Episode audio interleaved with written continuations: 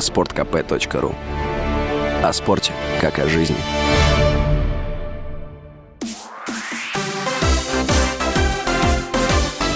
Новости спорта. Хоккеисты Новосибирской Сибири обыграли омский «Авангард» со счетом 3-2 по буллитам в домашнем матче регулярного чемпионата КХЛ. «Авангард», обладатель Кубка Гагарина позапрошлого сезона, проиграл все свои пять матчей в нынешнем чемпионате. В матче с Сибирью клуб впервые набрал очки. Омский клуб занимает последнее место в турнирной таблице Восточной конференции. Сибирь вышла на первое место, набрав 9 очков в шести встречах. В следующем матче Сибирь 16 сентября в гостях сыграет с екатеринбургским автомобилистом. «Авангард» днем ранее в Казахстане встретиться с Барысом.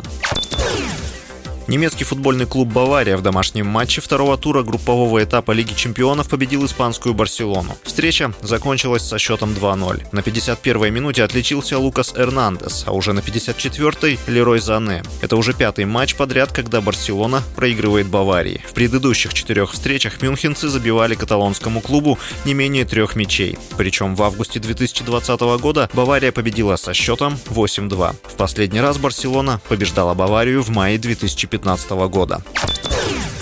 Союз биатлонистов России назвал призовые за чемпионат и Кубок страны. Победа в личном старте на чемпионате России принесет спортсмену 100 тысяч рублей. За серебро он получит 85 тысяч, бронзу – 75 тысяч рублей. В эстафетах победившая команда получит 200 тысяч рублей, за серебро – 160, а за бронзу – 120 тысяч рублей. Российские спортсмены отстранены от международных стартов по решению Международного союза биатлонистов. В августе исполком Союза рекомендовал продлить санкции к российскому биатлону. С вами был Василий Воронин. Больше спортивных новостей читайте на сайте sportkp.ru Новости спорта.